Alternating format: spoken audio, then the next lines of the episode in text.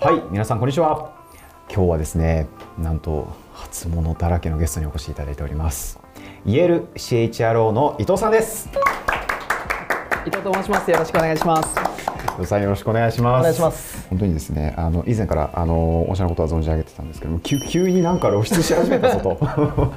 いう会社さんのまあ一つですよね。はいありがとうございます。はい、ぜひ伊藤さんのキャリアの部分をですね、はい。あの深掘らせていただければなと思いますので、はい。ちょっと長い時間お願いします。よろしくお願いします、はい。ありがとうございます。簡単に伊藤さんから自己紹介いただいてもよろしいですか？はい、ありがとうございます、えーイエール株式会社で CHR を務めております伊藤と申します。よろしくお願いしますで私はあの今のイエールという会社でですね、うん。まあ、CHRO なので経営を見ながら、まあ、人事領域全般見ますとはい。いうことをさせていただいております、うん。で、まあ、人事でいうと、うん。よく採用とか育成とか、まあ、全般もちろん関わるんですけれどもその中で特にあの弊社があのこだわっているのがこの文化っていうところですね、もう価値観が同じメンバーが集まれば、うん。要は楽しくうん。かつ企業も成長していくだろうっていうところを、まあ、経営のど真ん中に置いている、うん。まあ、ちょっと特殊な企業なので、うんまあ、その中では人が集まったところで慣習が起こりそれが文化になっていくっていうところがあるので、まあ、そこの会社の雰囲気っていうのをまあ一番重要視して、まあ、統制をかけるというかうんこうデザインをしていくみたいなところに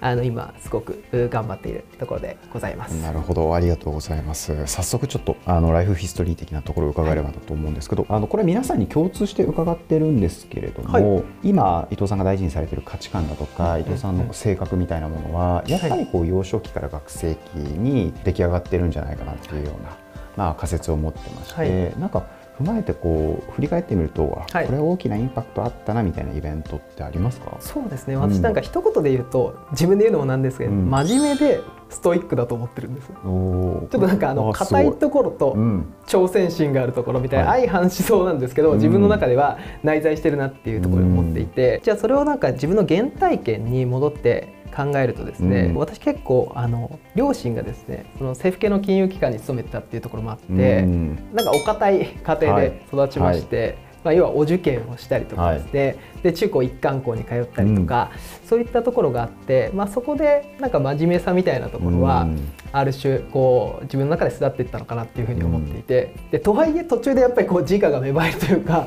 まあ、簡単に言うと遊んでしまったりとか、はいこのまま勉強していいんだっけみたいな話があって、大学の時に僕は自分なりにはこう大学受験をこう失敗するよううんな挫折経験があって、はい。まあ、そこからやっぱりあの何事も自分でこう開拓をして、ん。え挑戦していかないと道は切り開けないんだなみたいなところが、まあ、そこであの味わうことができたので、えー自分の中でその第2期というかうんうん。そこら辺の2つがですね自分を構成している要素かなというのは思ってます。あー真面目なけどチャレンジャーである伊藤さんを体現するエピソードってあります？ファーストキャリアが私、うん。あの生命保険会社にいたんですけれども、11年結局勤めたんですけれどうんも、11年、はい。すごい。変な話ですけど、まあ、有給を使うことなんかもなかったですしおー。11年間 毎朝あの7時出社でしたね、まあ、それは業界柄かもしれないですけれども、うん。とにかくその、まあ、与えられたミッショうん。ンをハイパフォーマンスで達成したいみたいな自分に対するこの責任感みたいなのをうん。どんどんどんどんこう課していくタイプなので、うん。そうするとどんどんどんどん時間もそうですしミスも濃くなっていく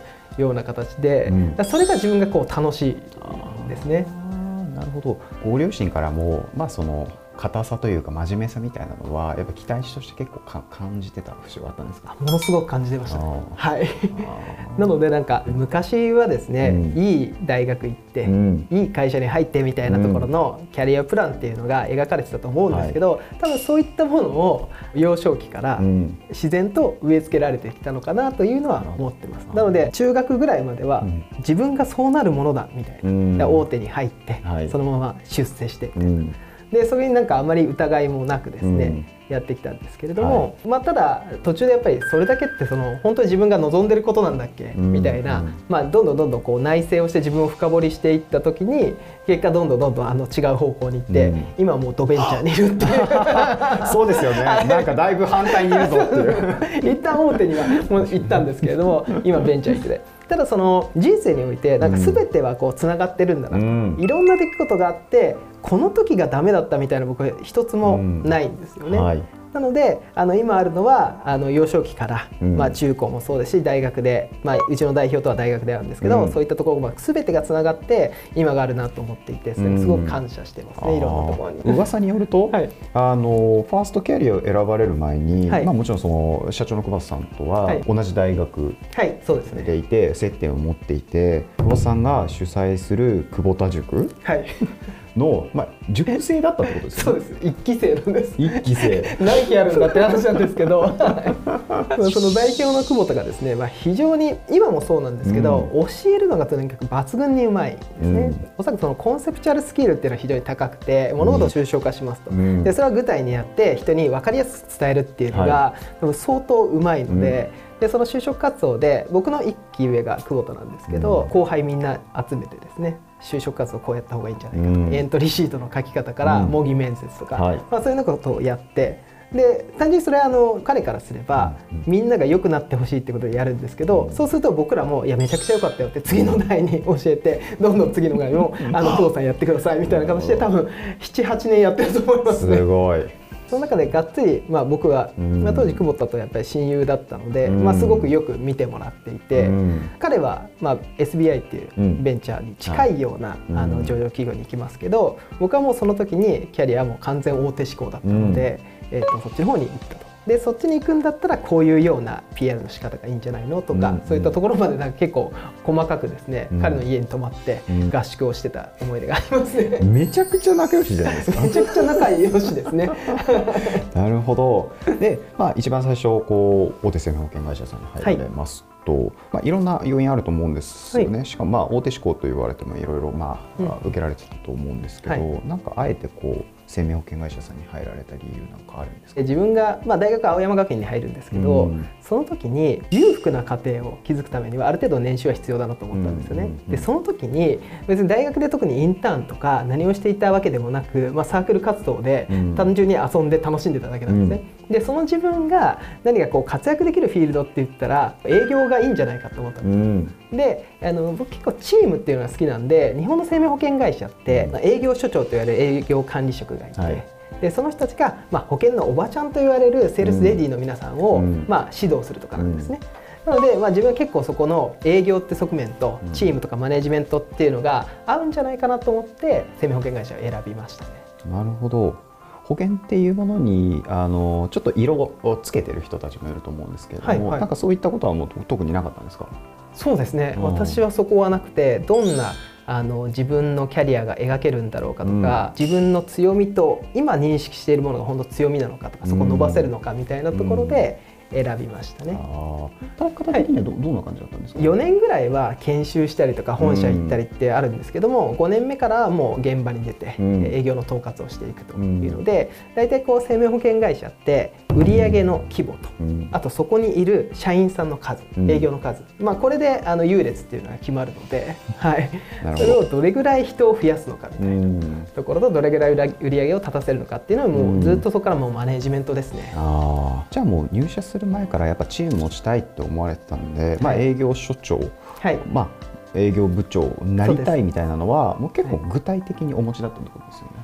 そうですね。あの、生命保険会社がいいだろうっていうのは選んだんですけど、うん。生命保険会社に入ったら今度はその中でどういけるかみたいな、うん。どう成長してるかっていうのをマネジメントかなっていうふうに思ってました。うん。2008年に、えーご入社されてその5年後に営業所長になられてその3年後に営業部長になられると、はいこれはなんか僕の肌感ですけどかなり早いんじゃないかなと思ったんですけど、はいはい、うん。当時はやっぱり最年少のスピードで、まあ、ありがたいことにポジションを用意していただいていましたね。うん。とはいえそのもちろん結果も出すけれども、まあそのいろんなあ複合的な要因があって、うんあのアテンドされるものだと思ってるんですよね、なんかご自身の中でなんかななんでこんなに早くはい。なれたと思います、うん2つあってですね、うん。1つは有限すること。うんだと思うんですけれども、うん。あの私そのポジションやりたいですうん。大体ですねあのその先ほど言った売上とか人の数とか、まあ、ポジションがあるんですけれども売上が高いところっていうのは東京都心なんですよね。うんで東京都心っていうのは激戦区なんで、やりたがらないんです。うん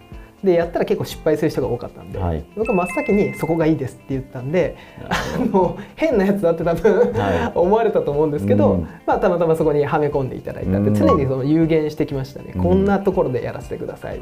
その代わり結果にはコミットしますと、うん。まあ、できたかどうかは別ですけどもあの必ずそれを言うようにしてました、うん。でもう一つはあの非常に自分で言うのもなんですが素直だったと思いますね、いろんな人にやっぱり教えていただきながら、はい。自分一人ではあの初めての経験ばかりなので、うん。どうしようもないことっていろいろあったんですけれども、まあ、いろんな人の出会いで指導していただきながらそれを吸収して、まあ、なんとか結果を出していけたのかなとは思います。うん、多分あの前者のお話なんかはあのこの番組のですね一番最初のゲストに出ていただいたサイバーエージェントの須山さんが、はい。あの意思は、えー示せと。ただ時期は言うなっていうお話をされていて、まあ、そそれにもう通ずるものなんだろうなとありがとうございます。そしたらちょっと前編ここで切りがいいので、はい。後編の方ではちょっと深掘りたいあのキーワードめちゃめちゃあるんであのそういったところ含めて、もちろんです。あと仕事論的なところをはい。お話しいただければなと思っております、ありがとうございます。